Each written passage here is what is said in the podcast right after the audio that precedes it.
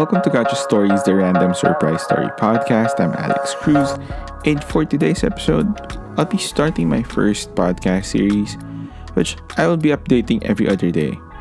This is the teaser for the Yes or No playlist.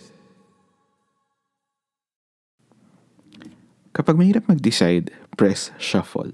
Yan ang bago kong mantra. Kapag mahirap mag-decide, press shuffle.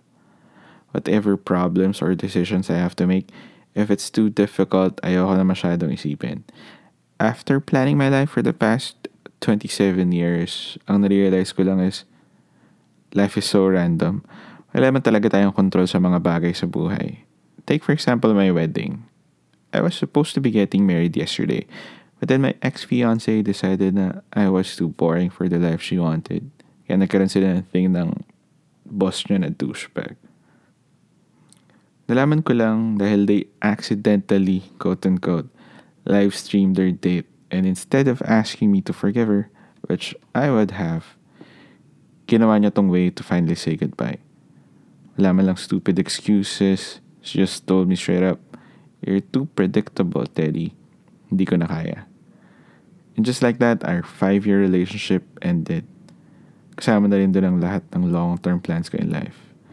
Bumili pa man din kami ng magkatabi na condo unit that we were planning to make into one big home. We'll break down these walls, love. Sabi pa niya. Ayos. Uh, did I mention kapitbahay ko pa rin ng ex ko? But I'm fine now. Tapos na yun. I can't blame her then because I was really kind of boring. I tried to plan every aspect of my life. Kaso hindi pala pwedeng schedule ang success. But it's okay. I'm fine now. Tapos na yun. It's time for a change. Kapag mahirap mag-decide, press shuffle. That's the mantra. Ganito kasi yan.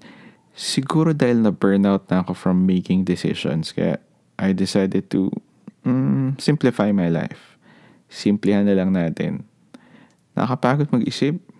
So ito na. I made a playlist. The yes or no playlist. Ayoko nang mag-isip. Bahala na si Spotify. Kapag mahirap mag-decide, press shuffle.